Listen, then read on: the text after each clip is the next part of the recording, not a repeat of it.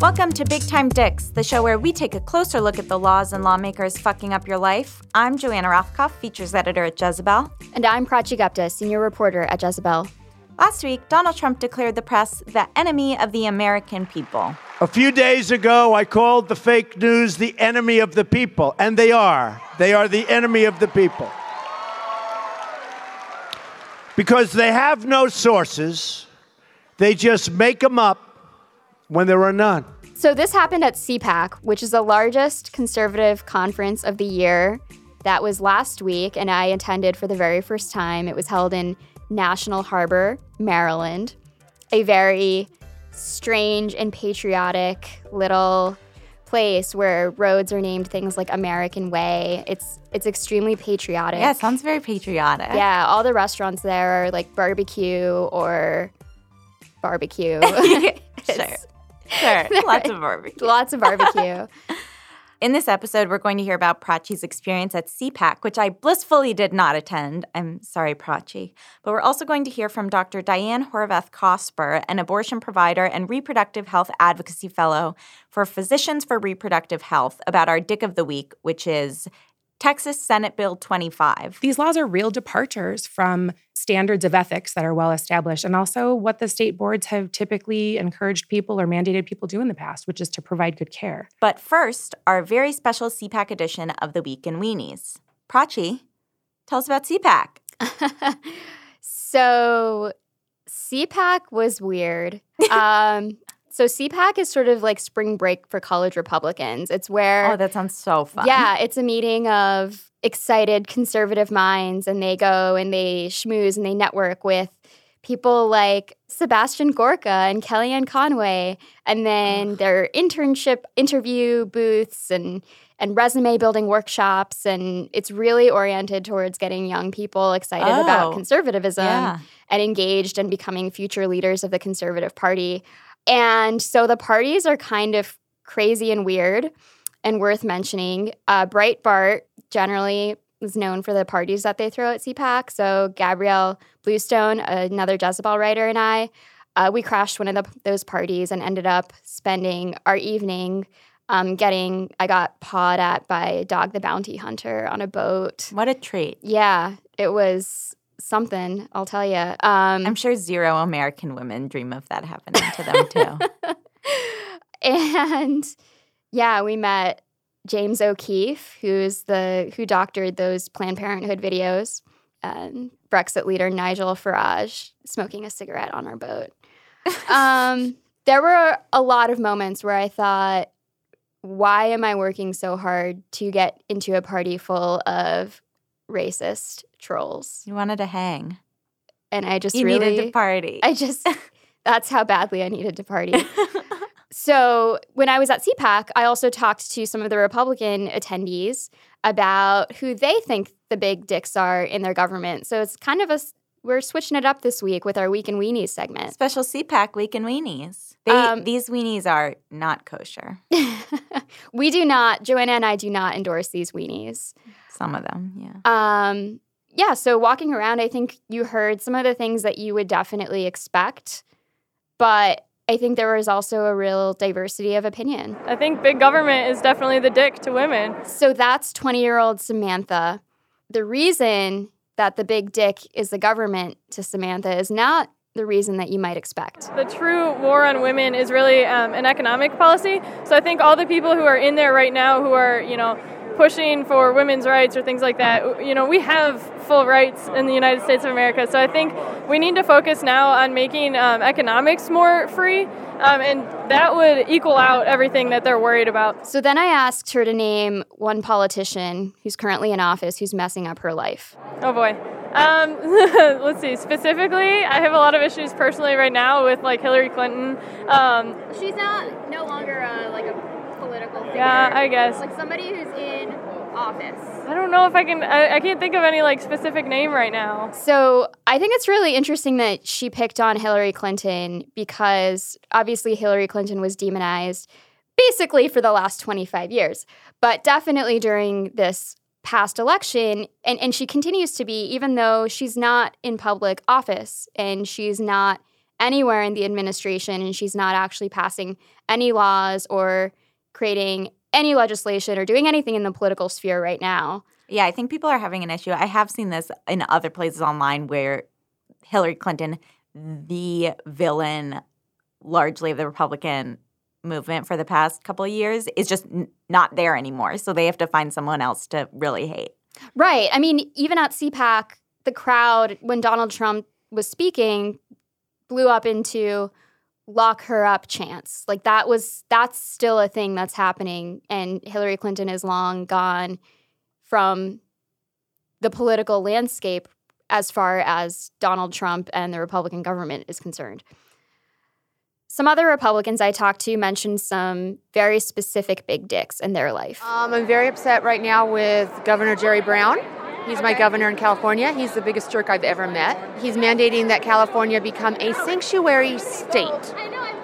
He's giving $25 million of our budget money to illegal aliens in a defense fund to help defend them to stay in the country. Or the policies that Obama put in that, like Dodd Franks, that made it hard to get money from banks. Because we open up a business, we have to have all these regulations. Policies about financial reform that are often talked about by the left. So progressives like Elizabeth Warren, Bernie Sanders, about breaking up the banks, about in, in keeping enforcing Dodd Frank, I think is um, pretty bad legislation because whenever you impose regulations, they impose a cost on everyone, and often the larger institutions like those regulations because they make it more expensive for new entrants to come in. The issues that all of them talked about were pretty standard issues that you hear from Republicans. But one of the women I talked to actually had a very surprisingly uh, liberal viewpoint on a very contentious issue. The thing that makes me most angry with uh, with Republicans and conservatives is is the demonization of Planned Parenthood. It's just hypocrisy on a level that I can't even fathom. You know. So that was Abigail, and Abigail says basically that if you're going to consider yourself pro life, as she does, then you should support birth control because birth control significantly lowers the rates of unwanted pregnancies. And even if you, you know, even if you do believe it's a life and that you, you know, you don't want a, a life to to to die, you um, you should know that the alternative is a, a coat hanger in a back alley. So that's uh, that's you're not saving a life by killing a mother and a baby. So Abigail brings us to our dick of the week, Texas Senate Bill 25 which is also known as the wrongful births bill, um, even though we could have chosen just a plethora of other anti abortion bills that have been introduced this week. Um, so, the Texas Senate Committee on State Affairs voted to send the bill to the state Senate on Tuesday. Supporters of the bill say that it would only prevent parents from suing doctors if their baby is born with a disability, which is kind of a sweet doctor protection bill. Republicans are not particularly known for respecting science or scientists, but it sounds good in theory. But opponents say that it actually would allow doctors to withhold vital information from expectant parents. So, supporters of the bill believe that it should be up to the doctor to provide information to a pregnant woman, specifically whether or not she's carrying a fetus that is at high risk or would have severe disabilities. And so these are things that would affect a woman's decision whether or not to carry the fetus to term or to have an abortion. And so if this law is passed, the law makes it impossible for Texans to sue a doctor for intentionally withholding this kind of information about a fetus's health, which is malpractice. That's, yeah. I mean, can you imagine going, like, say you're feeling sick or you're like you need to go to the doctor and you see them for something and then they have your test results ready and they're like but actually I don't I don't believe in like, giving these test results to like you. Like the doctor's like doesn't believe in a certain treatment. Right. Like what's next? The like anti-vaxxers are gonna push legislation that's prohibits they're just doctors from giving out vaccines. Yeah, they're just not gonna tell you about something that you could get a vaccine for. So the Texas Tribune reports that the idea of this quote wrongful births bill goes back to a case called Jacobs versus Theimer, which is a 1975 Texas Supreme Court case in which somebody named Dorothy Jean Jacobs got rubella in her first trimester of pregnancy and gave birth to a baby with defective organs. And she and her husband tried to sue her doctor, Louis Theimer, citing that the failure to diagnose her illness early prevented them from knowing the risks of having a child. And the courts awarded the parents money for medical ex- expenses. This is a, like a similar situation with doctors withholding information. It leads the parents to have a baby without knowing all the risks. So, Margaret Johnson testified in front of the committee on behalf of the Texas League of Women Voters. And she said this bill places an unreasonable restriction on the constitutional right of a woman to make an informed decision about whether or not to have an abortion. SB 25 is a not so subtle way to give medical personnel the opportunity to impose religious beliefs on women. So, that bill, as insane as it is, it's not the only one like this. So, there's a similar bill in Arkansas. It's called SB 340.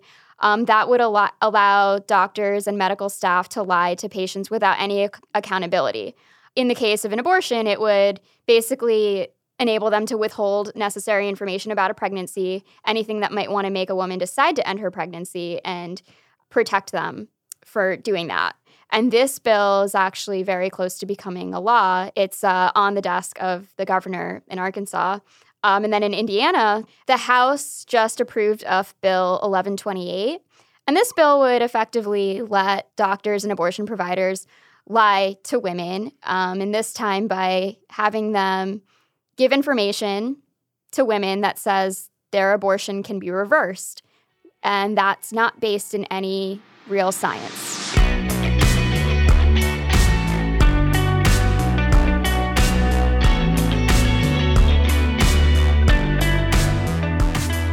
So, all of these bills are all about depriving women in vital medical information about their pregnancy.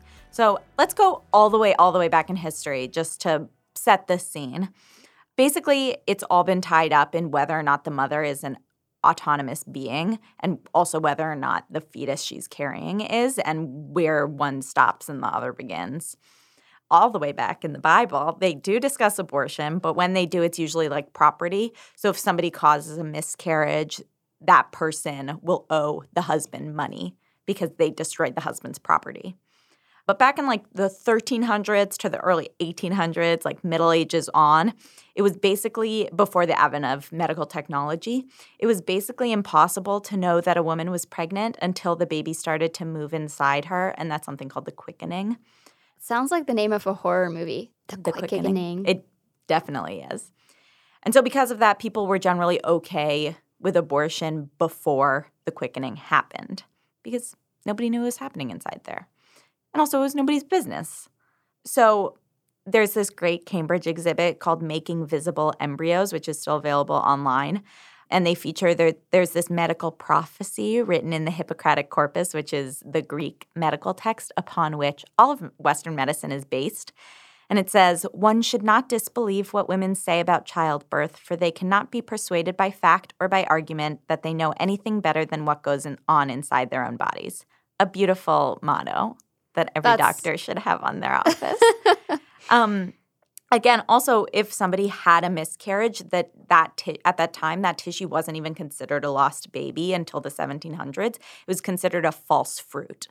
It's not like a lost person. This was just like unviable tissue this is a rare example of when before we ha- had scientific discovery available to us we actually thought about things a little bit more logically. Yeah, I mean, so many other things illogically, but yeah, I feel like just this one specific thing. I mean, women were still property. That yeah. that whole thing was still a big problem. Yeah, but we're gonna see as we go on in this podcast, we're gonna see how pro um, anti-choice people use technology and take advantage of it to skew meaning and to declare personhood where, where there is none. So there's also always been a debate about when an embryo develops a soul. Aristotle said that, I mean, I don't want to make fun of Aristotle for being so stupid, but Aristotle said that male embryos developed souls at the 40th day of their development, and it took twice as long for females. But then when they were born, they developed super quick. oh my God, the sexism goes down to the fetus? I, yeah. Wow. Um, and so he was cool. He was fine with abortion before they developed souls and he said quote when couples have children in excess let abortion be procured before sense and life have begun so abortion was actually uh, fairly common in the united states throughout And until the 1800s, things changed really rapidly by the mid 1800s. A lot of this is based on research by Leslie Reagan. Uh, she's a University of Illinois professor who in 1996 published a book called When Abortion Was a Crime. And that remains one of the best resources on the history of illegal abortion in America. So, in that book, she says that abortion was actually uh, protected by common law and that, quote, the popular ethic regarding abortion and common law were grounded in the female experience of their own bodies. Uh, Joanna, can you imagine that? I just being trusted by I can't the government? having an experience in my own body. Um, so it was really common to see ads for abortion inducing drugs in newspapers. And then in 1880, abortion was criminalized in states across America. So, except for when it was necessary to save a woman's life. And I want you to guess why things changed so drastically in the matter of just a few decades. I don't know. Did everyone get Christian? The backlash was created actually by the American Medical Association, which is now a strong proponent of abortion rights. But back then, it was led by a guy named Dr. Horatio Storer, and he did not want white male physicians to lose their position of power to midwives entering into the medical field. And he also wanted to keep America a nation of specifically Protestant white people. And that was really the majority of the women who were getting abortions were rich and upper middle class women who were generally Protestant. And um, immigrants were having more babies. So Dr. Storer got really concerned about this. And in this is what he said in 1868 to justify banning abortion altogether. He said, Shall these regions be filled by our own children or by those aliens? This is a question our women must answer. Upon their loins depends the future destiny of the nation. Dang. Here's the theme of this podcast, the entire thing, like every single episode. It's that men want to m- force white women to do something or protect them from doing something else, right? And usually the threat is And usually the threat is brown brown people. Oh, what a beautiful, simple history. And it's so it's so heartbreaking that that's the theme for every single episode. It literally is. The It every It's not like we go into every episode choosing that. It No, just emerges it through the research. it comes up. Um, so Storer won, and then abortion became illegal across America, and it was no longer protected by common law. Um, and in 1920, an estimated 15,000 women died from attempting, you know, or seeking abortions. So it was a really hostile environment for abortions, and it, it remained illegal in the states until pretty much around 1930. I mean, it was still illegal, but then the Great Depression hit, and suddenly abortion rates spiked, and everyone sort of looked the other way because now it was an economic necessity for the entire family unit, not just about, it wasn't an issue that was just about women's rights. It was now about economics for a, a whole family. Tru- Um, you know, trust men to make it a friggin' about economics, and then finally and then they listen. And then they listen, yeah, because women are, that's not enough of a, yeah, human women. Yeah. Um, but then after the Depression, the crackdown resumed and intensified until throughout the 1950s. So this was the era, the really dark era of back alley abortions. So in the 1960s, the ultrasound became pretty commonly used in prenatal exams. As Moira Weigel writes for The Atlantic, the ultrasound made it possible for the male doctor to evaluate the fetus without female interference. So now this technology is helpful, but it also kind of makes the woman irrelevant. And with the advent of the ultrasound, there was also this weird sudden autonomy to fetuses because you get this image of this floating fetus, and the mother is completely absent from this picture, even though it is of her. And so around this time, feminist writer Susan Bordo wrote that the woman had become not much more than a fetal incubator, and the fetus is now more important than the woman is. It's I mean that's so true. It's still so true because who is that that Oklahoma lawmaker Justin Humphrey who a few weeks ago said informed women that their pregnant bodies are just quote a host. Yeah, he didn't even read Susan Bordo, and yet how did he how did he come up with that idea? It must be that it that's what they actually think. Um, so, a 1981 article in the Journal of the American Medical Association, again, Prachi, it beautifully demonstrates this attitude. I'm going to read it a little bit. I love it it says the fetus could not be taken seriously as long as he remained he. a medical recluse in an opaque womb. And it was not until the last half of this century that the prying eye of the ultrasonogram rendered the once opaque womb transparent, stripping the veil of mystery from the dark inner sanctum and letting the light of scientific observation fall upon the shy and secretive fetus. The sonographic voyeur spying on the unwary fetus finds him or her a surprisingly active little creature and not at all the passive parasite that we had imagined. What oh fucking idiots. So they're liter- they're literally projecting themselves onto a picture now, of a fetus. Joanna, something just clicked for me. Now I understand it. It's all about they're projecting that this is a little man inside. Yeah, a it's woman. a male ego. It's the it's the fragile male ego. Yeah, they're like, look at that. that That's me. That's a future me. And you can't pres- you cannot abort. Do not abort.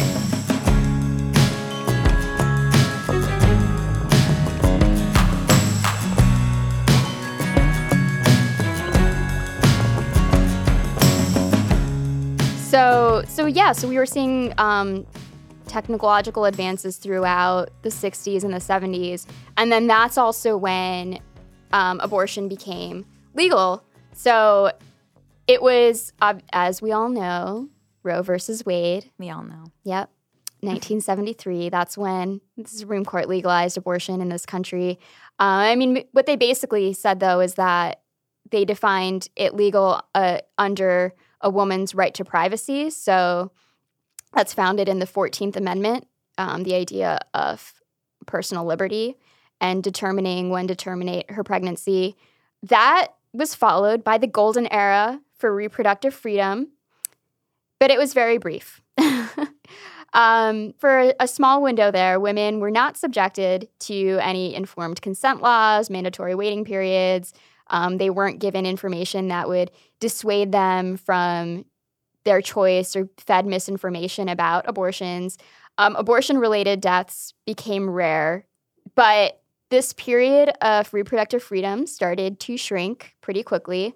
Uh, in in seven, 1976, Congress passed the Hyde Amendment, and that banned the use of federal funds for abortions, um, except in instances of rape, incest, or danger for a woman's life. And this is something that Congress has to renew um, every year, which they do reliably, uh, adding adding it onto the budget. Okay, so so because abortion is legal, as you said, Republicans and pro-life activists have had to resort to pushing legislation that trickily makes it as hard as possible to get one.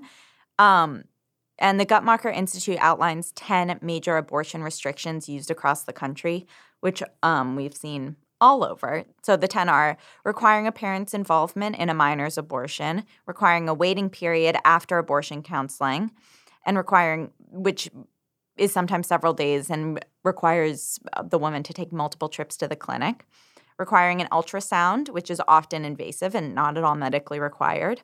Banning the use of Medicaid for the abortion procedure, except in cases of rape, incest, or if the mother's life is threatened prohibiting private health plans from covering abortion, requiring medically unnecessary and prohibitively expensive regulations on abortion facilities, imposing a ban on abortion before viability, which is also unconstitutional, or limits on abortion after viability, imposing a preemptive ban on abortion in case Roe v. Wade is overturned, and also requiring inaccurate or misleading pre abortion counseling, which is what our Dick of the Week is.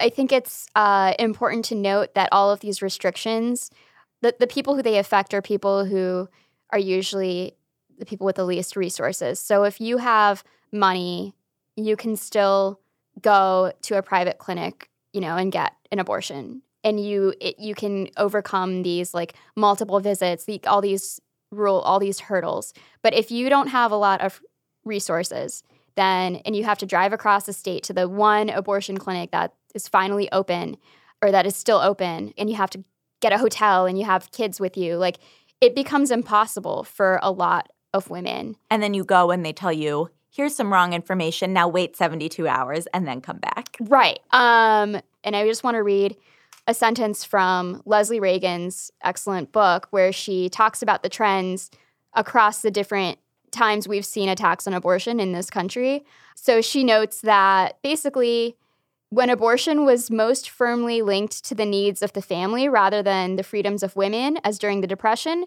it was most ignored by those who would suppress it. Periods of anti abortion activity mark moments of hostility towards female independence. I, I feel it. It all comes back to the male ego. It really does.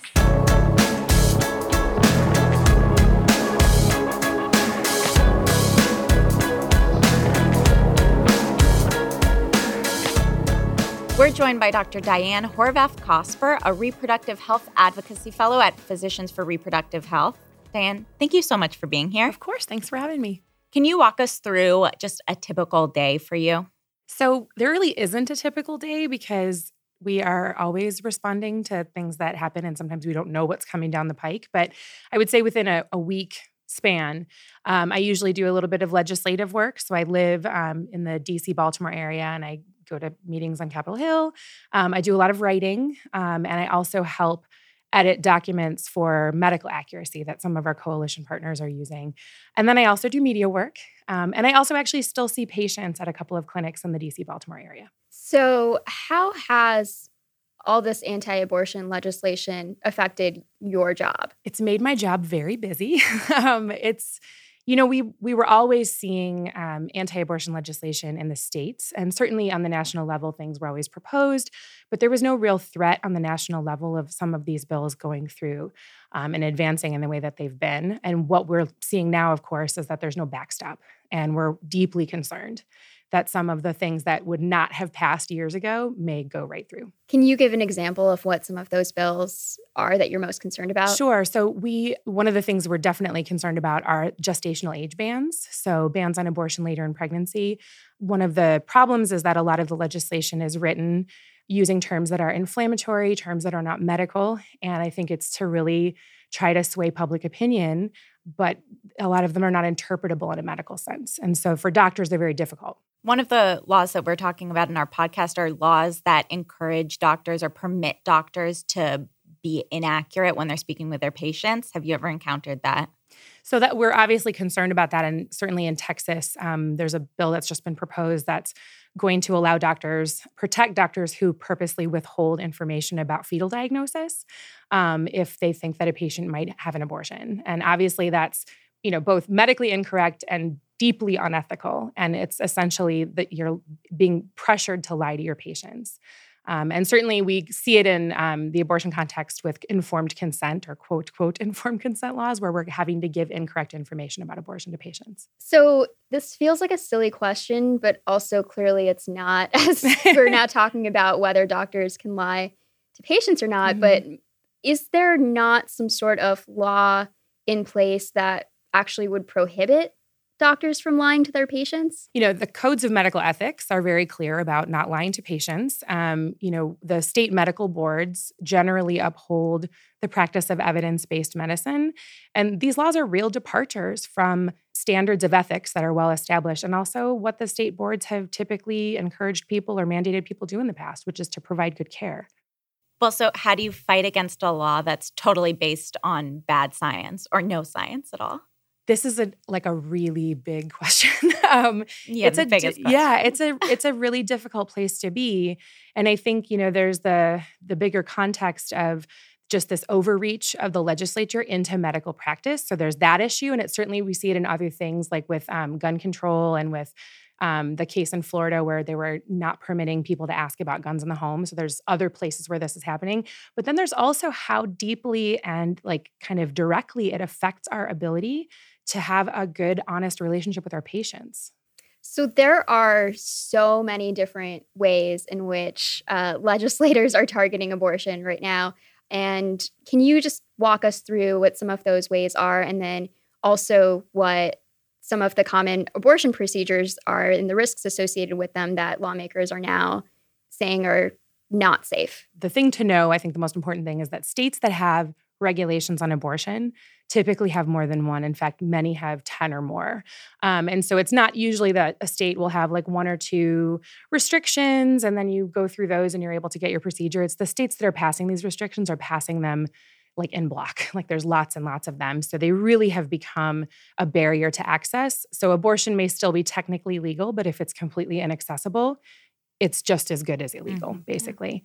And then in terms of um, of abortion procedures and risk, I think the biggest thing to remember about risk is that abortion is actually at least 10 times safer than childbirth at any point in the pregnancy. And so when we're talking about risks of medical procedures and every medical procedure has risks and benefits. I mean I mean we have informed consent for everything that we do with patients. And so I think when we're talking about risk, the legislature isn't necessarily the right group of people to help communicate risk to patients. So we already have these discussions with our patients.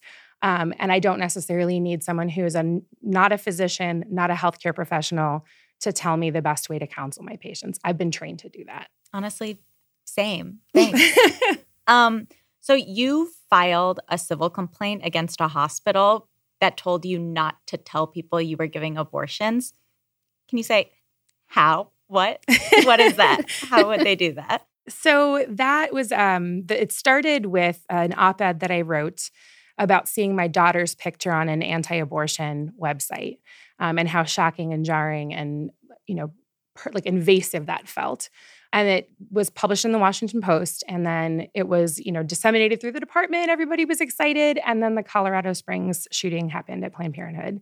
And understandably people were worried but rather than address the safety concerns that have been proven and those safety measures that have been proven to improve, you know, clinic safety and patients' well-being, they chose to silence me instead and told me I was no longer permitted to publicly speak about what we do at the hospital. And what we do at the hospital was to provide excellent care for women who need abortions since Roe versus Wade. So that seemed strange to me. And um, I was concerned and I got some legal support and was able to file a civil rights complaint with the Department of Health and Human Services. The outcome of the complaint is that we withdrew it because of concerns about this administration's potential handling of the complaint. Can you can you tell us more about that? Like- yeah, so it, we filed it in May of last year, and so no one ever knows how long these complaints are going to be active or how long it's going to take them to be investigated. And just recently, we had a lot of concern about the potential um, for a bad decision to be made by the HHS, uh, Office for Civil Rights, um, under the new leadership. And so rather than let the case sit and get an unfavorable decision, we decided to withdraw it. So, what would the bad decision be? It would be doctors can't speak about yeah. the services they're providing. Certainly, they could have filed. They could have ruled against us and said that there isn't a protection for doctors' consciences. That that hospitals can prohibit physicians from speaking about what they do, even if it's something that they you know feel is a, like a calling for them it's a moral obligation and ethical obligation so is that still an outstanding risk then with this administration is there a risk that doctors and masks could be effectively silenced talking about abortion and well i think the good thing that came out of it was that it did get a lot of media coverage and i think that it drew attention to the issue. I think it would be very difficult for a hospital to proceed in that way and know that they would maybe get the same attention. And and some of it was critical attention of the hospital and I, I don't think that anybody would want that. I would encourage people who want to talk about abortion to work with their public affairs department at the hospital as much as they can, but know that there's actually support out there for people who do feel silenced at work do you find that hospitals are hospitals generally supportive of abortion rights? How does that vary? It's totally variable. It totally depends on okay. the hospital. Um, one deeply concerning thing that we are seeing is a lot of mergers with religious hospital systems, particularly Catholic hospitals. And we know, we actually have evidence that people are not necessarily getting appropriate care um, for things like you know a miscarriage that's in process, um, but the fetus is you know still has a heartbeat, and those patients are sometimes turned away, and that's worrisome. How can somebody uh, like a pregnant woman is looking at her options for where she can get maternal care? Um, how can she recognize if something uh, is a Catholic hospital or a, a religious hospital that isn't going to provide her the care that she might need? It's a really complicated question for a lot of reasons. I mean, the big ones are that may be the only hospital that's close to where you live. I mean, if you are somebody who's pregnant, particularly if you have a high risk pregnancy. You don't want to be getting care necessarily three or four hours away because you need to be able to get to the hospital quickly if something happens. If the closest hospital is a Catholic hospital, that may be what you have. Another problem is that people's insurance companies don't always cover care at a non-religious hospital or the hospital that may be in network for that person may be a hospital that might limit their healthcare options.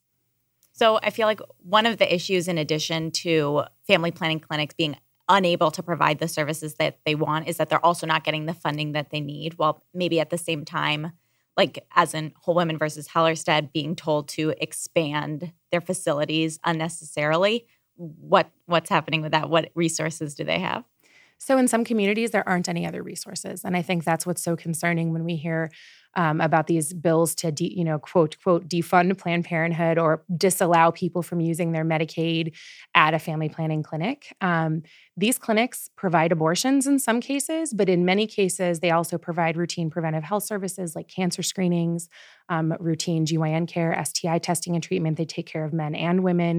And they also take care of people who aren't always comfortable going to other clinics. So, LGBTQ people, people of color, uh, young women who may not feel comfortable going to their family doctor. Um, and so we know that if these clinics close or they're not able to, you know, take care of these patients, they may not have any place else to go. There's not enough capacity. So what are you supposed to do? what do we do? Fight these laws. Yeah. um, call your legislators. Um, and certainly, you know, I think if you've got we talk a lot about um, people making donations, and I thought one of the best things that came out of the whole um, election was people making donations in Mike Pence's name to Planned Parenthood. Mm-hmm. um, but there's a lot of clinics, probably in your area, maybe even in your neighborhood, that are running on shoestring budgets. And if you've got money to give somewhere, sometimes it's really great to direct that at an independent clinic that's close to where you live. And one of the scarier things that um, we're seeing now is there's research that shows that people are starting to search for alternate means to get abortions, like a back, you know, the days of back alley abortions we thought were gone. And now that safe and legal access to abortion is under risk, is there a fear of that coming back? Have you seen that amongst women or amongst your patients? Well, I think that there's good research, especially out of Texas, um, from some of my colleagues who have been looking at kind of the movement of medications across the border. And there seems to be an uptick in people who are attempting to do their own abortions at home before they come to the clinics. And I think that we probably underestimate the number of people who try because it's not something we necessarily routinely ask when people come in for care. Certainly, uh, women will get abortion whether or not it's legal and whether or not it's safe. And we know from this country. Um, prior to Roe versus Wade, and we see it all over the world still in countries that don't have safe abortion care, that people will have them, they just won't necessarily be safe just to finish this part of the conversation is kind of a broader question. Mm-hmm. Do you have feelings about how feminism interacts with access to abortion? There are a number of Republican women who say that they're feminists. How dare we say they're not feminists for believing that abortion is murder? What do you think about that? so, my understanding of feminism is that we want equality for men and women. And one of the things that's allowed women to have equality in places like the workplace, um, in education, just in daily life, is the ability to determine if, when, and how to have a family. And if you take that away from people, then you are necessarily kind of subject to your reproduction. And when you want a child, fertility is wonderful. But if you don't, it can be a real burden and it can be something that derails your education and derails your career and makes it hard to care for the children that you already have. So for me, I mean, I can't tell anyone else how to be a feminist, but I feel like within the feminist movement, we I think the idea that you would tell another woman what the best thing is for her body is really anti-feminist.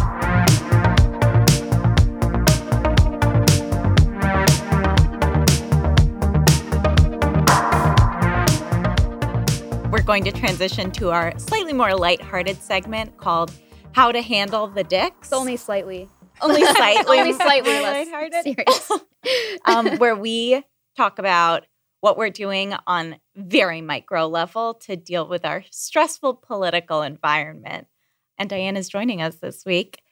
Are you doing anything to handle the dicks? It's been really difficult. Yeah. Um, because there's a lot of dicks out there. So many. So many. um, And I think we all, among my colleagues, especially at the company that I'm working at now, Physicians for Reproductive Health, we really are feeling it like physically like everybody's exhausted and you know really overwhelmed and and feels like it's you know work kind of creeps into all of these other spaces in your life what I've been doing is trying to reserve time at the end of the night, especially to not be like reading headlines before I go to bed. Mm-hmm. And, or like the, the first thing I look at cannot be like Facebook and Twitter and whatever. It cannot. You don't want to break up to Donald Trump's no, face. of course not. like, what's the? I always had that like you know kind of sordid fascination. Like, what happened last night? Like, what did he say? But know, that's just not a true. good way to wake up. I know. I found myself doing that too, and yeah. I wake up to immediate nightmare. Yeah, it, yeah. It, it's in my dreams at this point. For like, sure. Oh, I'm sorry. yeah, rather nightmares. um, for I mean, just as an example for a way that I have inadvertently been dealing with it, I've had a lot of apartment troubles. Prachi has heard about this for truly five weeks of the podcast.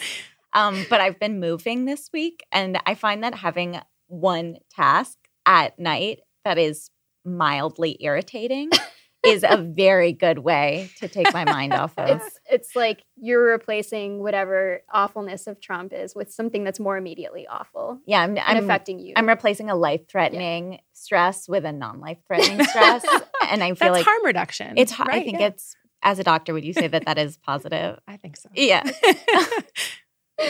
Um, I think the biggest thing that I am doing, in addition to trying to not read headlines right before I go to bed, which I'm not successful at, I've mentioned this before on this podcast, but I want to revisit it because you're I'm doubling down, sticking with it. Yeah, yeah. I'm sticking with it. It's just it's it's I'm committing to Krav Maga. It's a form of martial arts.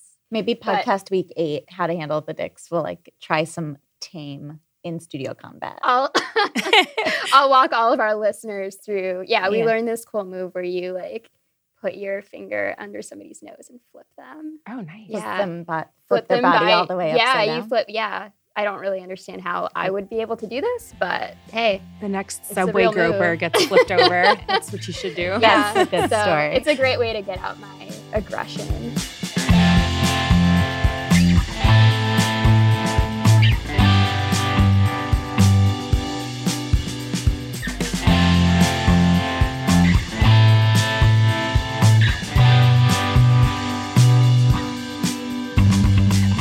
Thanks so much for listening to Big Time Dicks, and please rate and review us on iTunes so that other people can find the podcast.